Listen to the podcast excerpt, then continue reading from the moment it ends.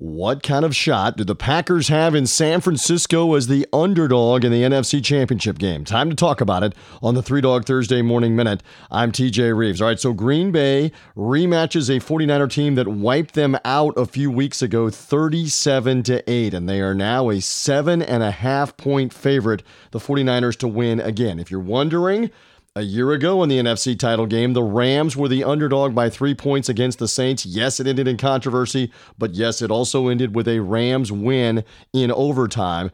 And then you can also go back to the Packers themselves, who actually covered as the road underdog in the NFC Championship game at Seattle 2014 season, 2015 title game. They were an eight and a half point underdog. They lost in overtime. Remember the crazy comeback by the Seahawks. If you're looking for the last outright underdog win on the road in the NFC Championship game before that, that's the Giants against the 49ers 2011 season, 2012 title game. So that's what the Packers are up against. We'll talk more about their chances on our show. Three Dog Thursday. Go to 3dogthursday.com. Subscribe to the show on iTunes, on Spotify, on Google Podcast. And thank you for finding us here on the Three Dog Thursday Morning Minute.